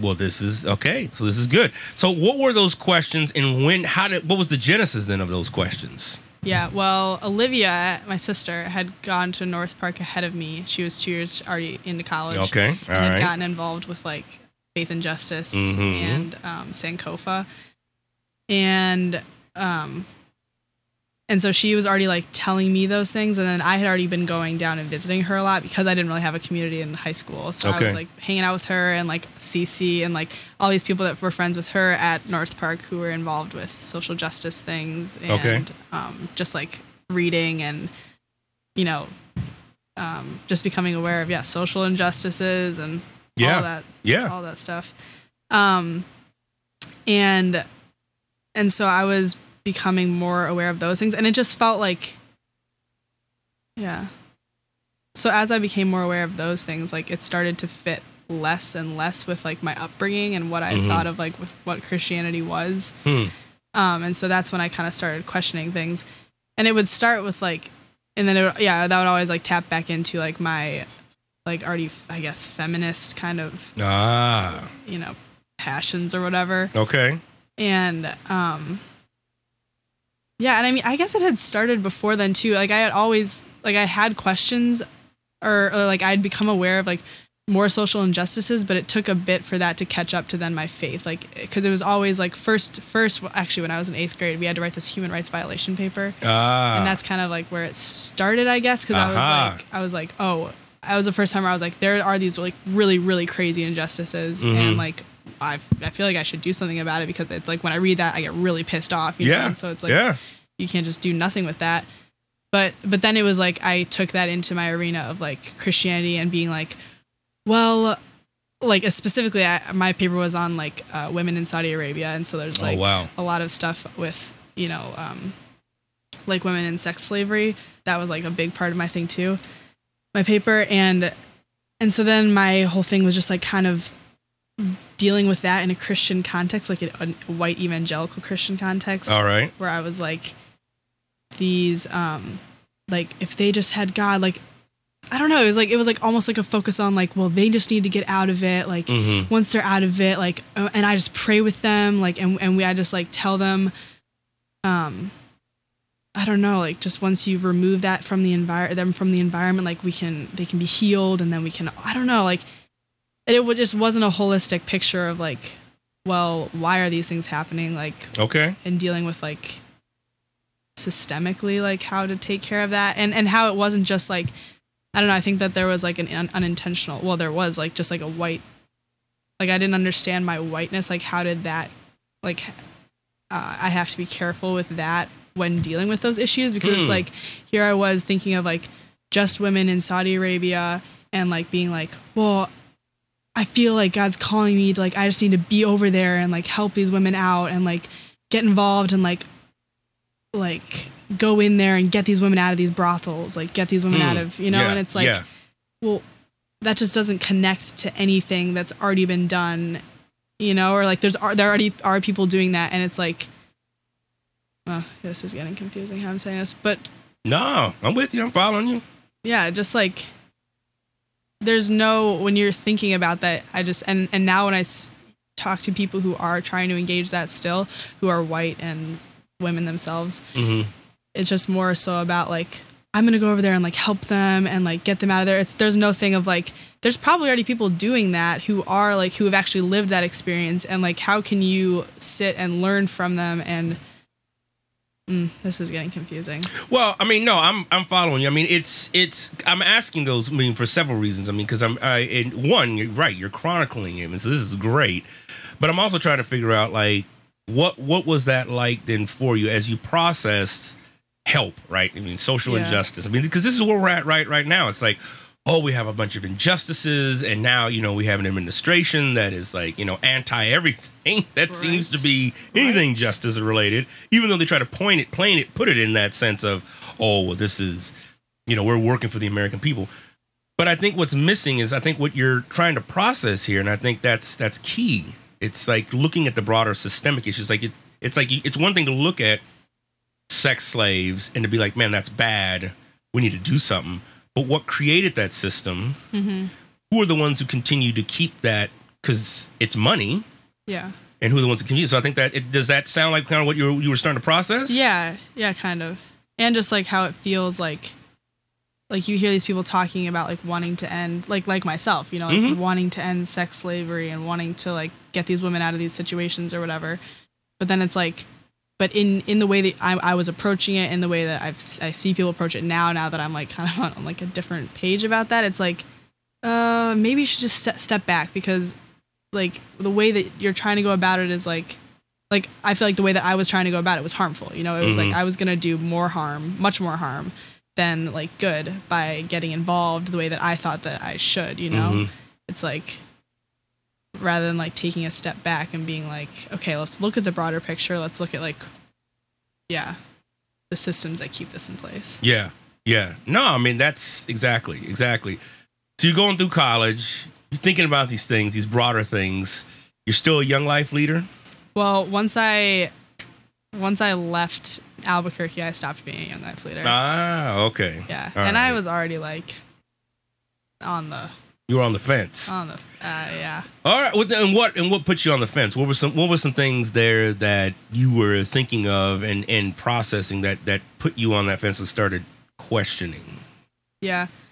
Well, I was I'd already been like, you know, like thinking about obviously, yeah, all the stuff that Olivia had taught me and like social injustice stuff. And then to see that played out in that environment Mhm. of like mentoring kids and like actively putting these bad mi- like bad thoughts into their minds that I was just like, ah, I cannot be a part of that anymore. And then for a while I like tried to be like tried to like stop it Yeah. within the system, I think, or Yeah. within like young life, but it was just like just always getting like, you know, that it never panned out well. Like they would always just continue with what they were doing, even Yeah. though I was like, okay, that's not good. Like we would like we were in like a predominantly like all of our kids were Latino and Mhm. and we would still play the classic Young Life songs that are all like Brown eyed girl. yeah, exactly. And it's like this doesn't connect with anybody. Like, Right. why are we playing this? Like, Yeah. and it's just so old too. It's just like it has no no relevance, here, Right. you know. right. And it's like, still playing Def Leppard. yeah, and it was just it was just like so weird to me. And then we would like do skits, and we would always be you know like talking about skits before they would happen, obviously. Yeah. And and they would like try to pull some like like racist shit, and I was like, or racist Yeah, stuff. it's all good. It's all good. Come on. And- Profane faith. and I was just like, and I would and I would be like, this is racist. Like I would tell them this is racist. This is why it's racist. Like Uh-huh. and and and they'd be like, oh no, it's not. And then and then I would kind of like feel myself getting like taken out of those circles where we were talking about those things. And then I would show up at club the next week and they would do the skit that was racist, you know, racist as hell. And it was Oh, like, no, man. oh my god, why are we doing? It? And then like, and then just like the components of like sexism were totally there. You know, it was like there was just clear misogyny, you know, and like Mhm, the setting up even of like the music stuff. Like, oh, you can't hold a microphone that's too heavy for you, you know, just Yeah. like really, really stupid stuff. And I would always be like, no, I got it, it's fine, you know, and like, Oh no. and then it was always like because I was always so adamant about like oh carrying like a heavy like speaker or something like Mhm. they'd be like oh my god that's like that's crazy and I was like and then I don't know like it's like that shouldn't be crazy and by you like drawing so much attention to it it's like oh it's not normal like Yeah. that I can handle this or something Right. And, all right, so this is good. I mean, because this is, I mean, because I mean, I, you know, I worked for Young Life for many years. I was probably part of some of those racist skits, and so, I mean, I had, I always struggled with the music. I hated the music. I, Yeah. you know, and I don't play guitar, and I just, even, and then I've always felt like, man, I, now I got to force my kids to listen to this music and to actually get into it. But you're right, it just didn't connect. yeah So I'm curious now, as in college, because then when I met you, right, you know, I, I had you in two classes, hip hop, and then my Black Lives Matter class. Yep. You, uh, oh, I should have brought it. I should have brought it because I remember reading your student information sheet, and that's what caught me. I was like, hmm, this is an interesting student. I was like, I, I, I think I'm gonna like her. Um, she talked about like you're because you're in a different place now theologically. yes So where are you at now, Mhm. as it pertains to your quote unquote faith journey? yes Talk to me about that. Where are you at? Come on. well I'm no longer a Christian All right. and I like struggled with that for a long while. I think it was like three years where I was like, right. am I a Christian? Am I not a Christian? And that was like my Mhm. last year of, I feel like my last year of high school and then going into, I guess my, yeah, my first years of college. Mm, I think that's probably my junior year of high school, whatever. Um, So it started as early as then. yeah, because that's when like Olivia was like telling me, you know, I was just was- I was just learning a lot of stuff, yeah, yeah. and and it's just like you become more and more and more aware of the discrepancies between like, okay, well, I clearly believe that you know, um, I don't know, like that women can do anything that a man can do, that like that black people are not less valuable than white people, you know, and like Yeah. just just learning about like the history of yeah racism in this country all that stuff so then i was just like like a lot of that i didn't see reflected in any sort of christian environment that I, i'd ever been in you know that that was Mhm. never like the forefront of like any discussions and it was always about like love your neighbor and just like all these like you know really quintessential things that like are just make you feel good and like i would recite to myself you know and be like just just love your neighbor but it's like you can't do that if your context is to love your neighbor you've just been steeped in a racist society so to love your neighbor, I don't know, like you don't even know how to love your black neighbor because what you've never been told like to, Right. to not act racist, you know, or to not Yeah. be aware of systemic racism Mhm. that like governs those relationships or Right. something, you know? It's right. like I don't know. So that, that that became harder and harder. And then just like seeing like one like leader after leader after leader in Christian environments pull this racist stuff, pull this sexist lingo out of their butt, you know, just like just like consistently saying that stuff. It's like, oh, I'm not gonna like I don't want to subscribe to something that has all these people saying one thing and then acting really irresponsible all the time. Yeah. You know, it's like that doesn't that that becomes like so meaningless to me when you're saying all these things and Mm-hmm. just being horrible. Um so that yeah, it was just like a lot of like I think it was just at a point where I was like the discrepancies are too much. Like I don't want to engage anymore with this. Like I'd struggle like for years like to reconcile and to okay, like find the truth of like Hmm. what is true Christianity like Yeah. like I need to get down to the basis of it because I, I think at the at the basis of it like God doesn't want us to be racist. God doesn't like he isn't uh you know white supremacist or something. Like Mhm. but after like struggling for so long, I was just like I don't want to struggle in this anymore. Like I don't want to have to like figure it out in this context and figure it out with all these people who aren't figuring it out too. You know, like who Mhm. aren't committed to actually being like okay, that was racist and my faith tells me that like I shouldn't be racist, you know? So like I have a problem with that. So I I don't know. And then at the same time, like I was involved with my I think it was my sophomore year of college where I was like involved in faith and justice. And as Mhm. we were all kind of becoming more and more um, aware of stuff, Yeah. and and we were organizing. We were like organizing some Oh like like protests and whatever, and getting involved in protests and getting involved in like other people's discussions about this stuff sure. Yeah. we were all kind of struggling with like like this doesn't really match up with our faith like at all and every time that faith does get involved in it it just gets worse you know In what in what way? And so so two questions. And what what didn't match up, and then what made it worse? Like what was the worst? yeah and i think yeah I'm, i think i'm speaking from like like a a white christian evangelical like worseness like that Mm. that's what made it worse that didn't make sense but It makes sense. It Um, makes sense. wait what was what'd you just ask Well, I'm I'm curious. Like what what was what didn't match up when you say man Yeah. that, that didn't match up with our faith, and then what made it the worst? You so you're talking about the white just white evangelicalism. yeah Okay.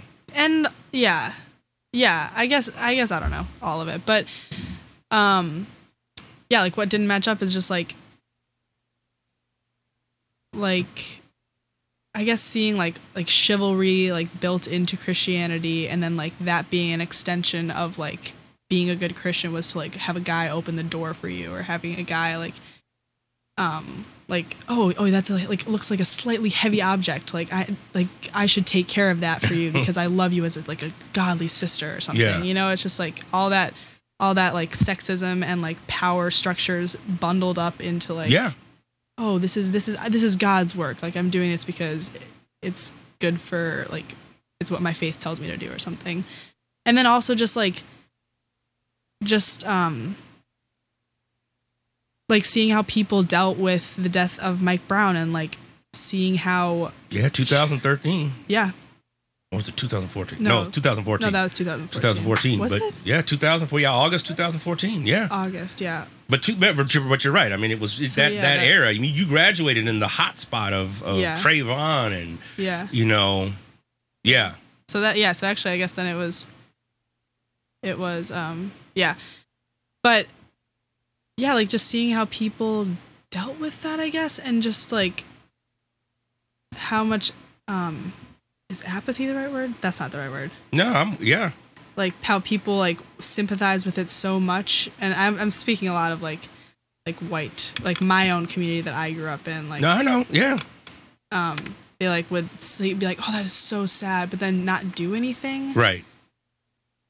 i don't know i i guess i don't really Well, I mean, I mean, specifics no, no, no. This is good. No, this is real good. I mean, I this, I mean, I think because I'm.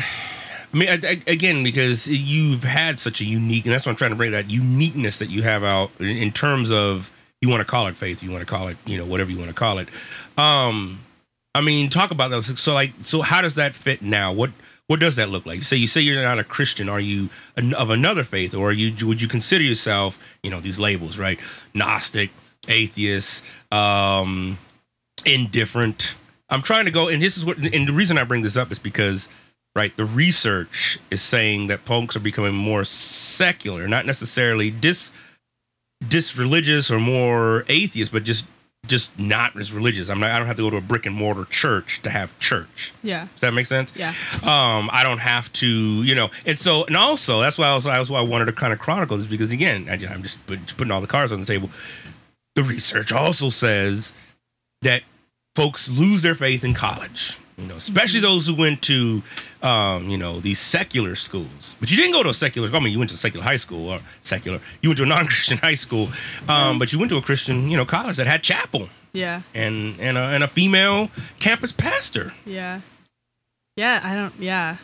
Those environments, yeah. I used to like go to chapel all the time when I was in high school. Okay. I would go with Olivia and then we would just yeah, and then as I got older and older, it was just like more and more toxic. Like it was just felt like more and more like I guess that's a bad way to say that. I don't want to sound like I'm really dissing this place, but No, you're not dissing. It Just- yeah, it just felt like it just felt like there was more and more like affirmation of like I would say specifically like white Christian, like people who had grown up like white Christian, Mhm. like evangelical. Like there was just a lot of affirmation there and like a lot of like, oh let let's like let's hold a vigil for Mike Brown, but then like do nothing past that, you know? Mhm. And it was just like a feel good like like oh yeah i went to that vigil like oh my god that's incredible like you're an incredible person for Right. going there you know Right, just right. like and yeah i just felt like like the like i saw more and more of that as i was getting more aware and being like well i don't want to be a part of something that like makes me feel good and then but actually makes me feel horrible because i can i'm like well this is not doing anything this is Yeah. like really not helping anybody and just seeing that like the church that I was around like wasn't wasn't pushing people to work to look past that and like pushing people to be like okay Mhm. you know what you have been steeped in a racist environment like and it doesn't help anybody for you to be like oh i'm not racist like i love black people or i love latinos you know Right, it's right, like right. like i like that doesn't help anybody um like I, I feel like on a daily basis like i try to be like like i'm i'm never gonna be like i'm not racist because like we are all racist like inherently i feel like you know? It's like yeah. it's like part of our our culture and part of our system. Like we're all sexist. Like i catch myself all the time being like okay why did i just have that thought about that woman over there? Like and like make all these assumptions about her based on her clothes or something. It's like look what i'm wearing. Like people probably make a bunch of assumptions about what i'm wearing or something you know? And it's like and it's like by being continually aware of like what my like like thoughts that go right into your head when you see somebody like Mhm. by by just like looking those straight in the face and be like well why is that there? Like it's because we've been told that our entire lives like and then like how do i become more and more like aware of like getting rid of those thoughts? And be, like by being aware of them you can get a sense of like what other people are thinking you know because and then you can like work harder to negate those things. But yeah how did i get here? I don't know um no, this is good. This is good. See, that's what I'm talking about. See, y'all, I tell, I told you, she's got the, she's got the fire. it's all over the place No, no, that's that's all right. I mean, so so then, what does then a 22 year old think of in your position? What you've grown up with? Um, what about what what about God? I mean, so I mean, let's let's let's get existential yes. then. Let's let's get metaphysical. Let's get quantum. Um, and I'm I'm I'm genuinely asking you these questions. I'm not I'm not being a smartass. I'm I gen- really want to know like what in your estimation, what I mean, how was the world created? I'm again, I'm not being a smartass. I'm just saying, like, what what do you, how do you see that? Yeah. How do you, do you, and do you see that? I mean, right, the biggest one is right. It's like, what happens then when you die? Yeah. You know? Yeah. I don't well, okay, as where I'm at right now, I'm like Mhm. I don't I don't like I don't consciously believe in a god, I would say. Like I like the idea kind of just went away. Like I used to ha- you know, like talk to God all the time and felt like there was a real presence there. And I I, f- I think I feel that same kind of energy, but I just have a different understanding of what it is now. Okay. And so for me, there's like a lot of like like there's just crazy power and like connections of people and Okay. like and and like being aware of each other and being aware of like how connected we are to the world and Mhm. so I think that if I have like any spirituality, maybe that's what it is. I don't I don't identify as like Christian or any religion, and I don't I don't really like. I never really think about putting a label on that. Okay. Um, it's yeah. So, but and I don't really think about like when I die because I'm like, I mean, I do actually. I just thought about it the other day. Actually. Ah, all right. I was just on the train and I was like, I was going past the cemetery. and I was like, I don't like. It doesn't really scare me to think of, I don't know, death in like I guess a natural way. Okay. um, just I don't I don't know. It just doesn't seem to have any relevance to my life to like think about like, oh, I'm gonna like what's gonna happen to me. Like I'm just like I'm trying to live like my best life now. Take care of things while I'm here. Like take care of the people around me while I'm here. Like I don't think it'll help me to do any like thinking about like, oh, like I mean you have no control over it. So it's like Yeah. I'm not gonna think about it right now. Yeah. And so yeah, like I, I don't know, a concept of God is like I don't know cuz it's interesting cuz whenever we talk about God and like uh, I don't know, like I feel like I feel like sometimes we're on like the exact same page with that, you know, Uh-huh, in uh-huh. a weird way. I don't know if that makes sense. No, it makes sense. But just because it's like there's like so much power in the world, there's so many like forces, and there are there like you Mhm. know how they like and like science backs it up. You know, Yeah. being like if you speak nicely to like isn't that, is that a real thing or did I just read that? Like if you speak nicely to a plant, it'll grow more. It's like No, no, that's that's that that's real? no, that's real. Cool. That's good. I base a lot of my fun. there you go. See, no, that's real. No, I mean, I remember that as a kid. They were talking about like how you know you got to talk to these plants, you know, and they like that, and they yeah. they will respond to positivity. Yeah, exactly. And it's, you see that with everything, you know. Like I like I see that with you know like you can see it in bugs sometimes. Mhm. You know, Yeah. like if you're just like if you just leave them alone, like and and like have a good energy about you, like energy sounds like so, like people get weird about that word. I feel like like I get weird about that word. But it's like if you right. just I was about to say that's that's a trigger for some, especially you know if you an evangelical listening, you hear energy, you're like, oh my gosh, they're talking about uh, exactly like I, that used to totally shut me off and be like, mm, that's God. right, right, right. Exactly, Yeah. exactly, exactly.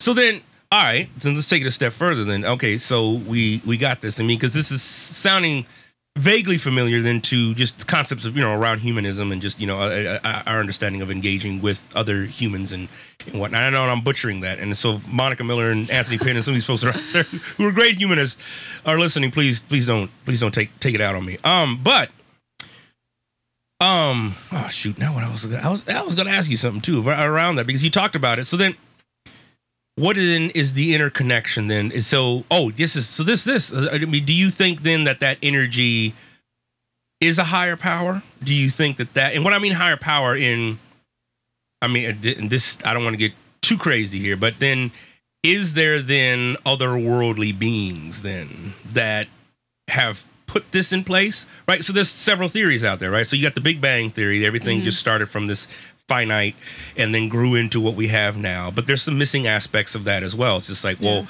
how can things have come together? Like how scientists have yet to figure out like how did life begin? Like we can think of a comet or an asteroid came here and delivered life, but where did it get? Right, right. You're thinking what do you what do you what do you imagine when you think about? I mean, or maybe you don't. I mean, I don't know. On that train ride that you were coming back, you said you said you had a, had a couple of wine coolers, right? I mean, do you ever think about these things? I mean, I don't know. I I, I know. I mean, true disclosure. I mean, I used to think about this stuff all the time when I used to smoke weed. You know, yeah. So.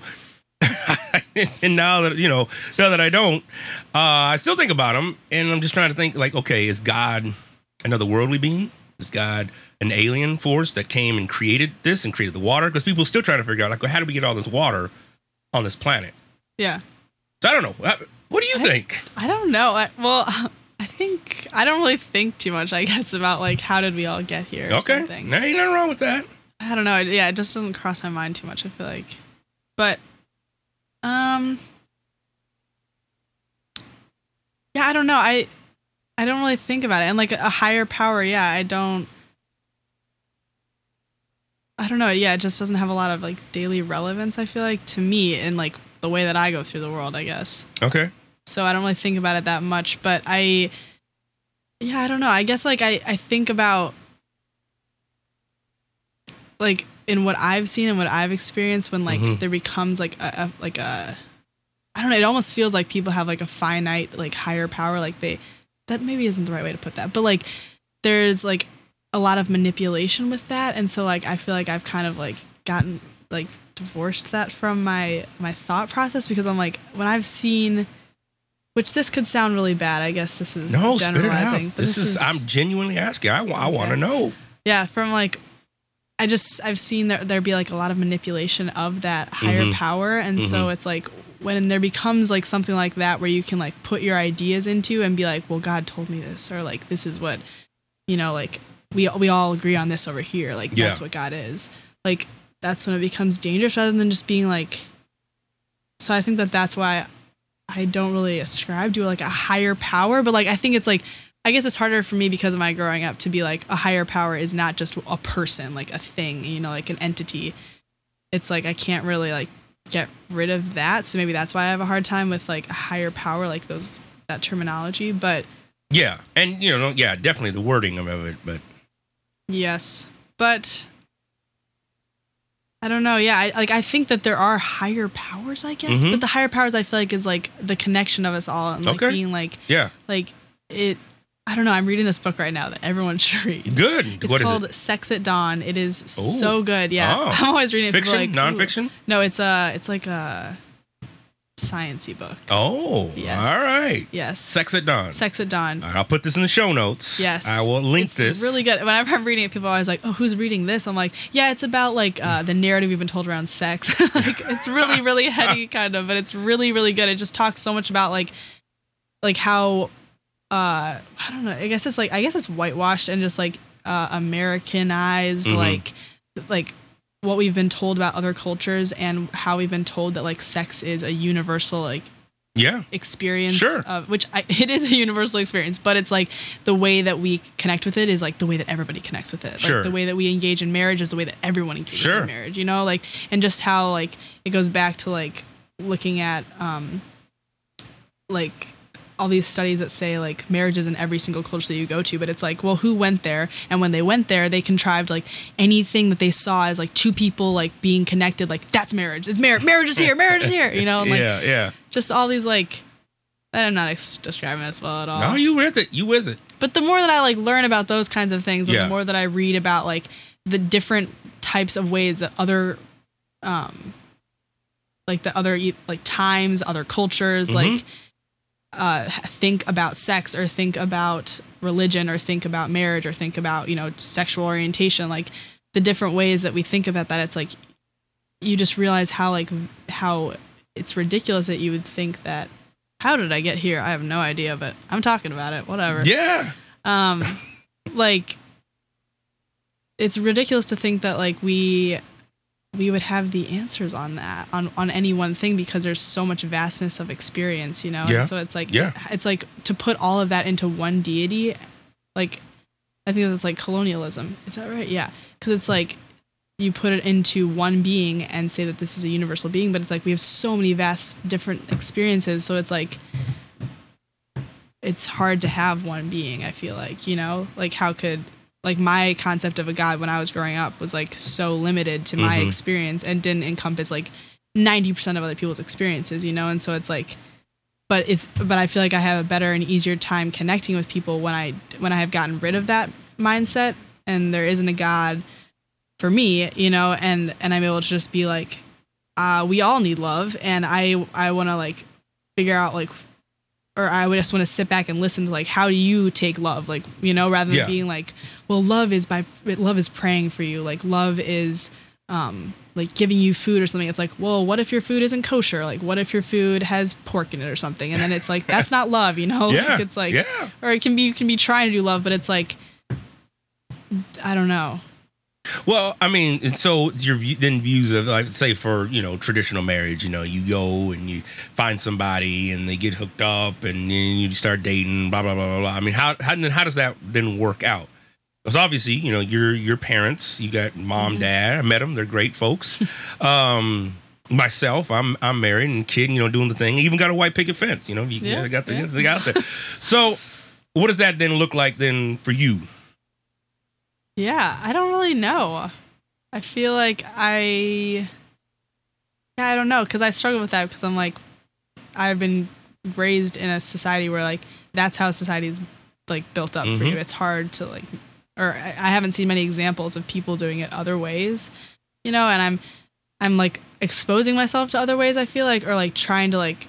That sounds weird, I guess, but like Bell Hooks, is that right? Yeah, Bell Hooks. No, wait, that's not right. Oh, Also her. Oh, yeah. But that that connects to the same time when I was thinking about this. But who's that? There's like the the director or the author of um like How to Make a Murderer and oh, isn't Grey's Anatomy is that the same person? I'm gonna have to look up IMDb now. Yeah.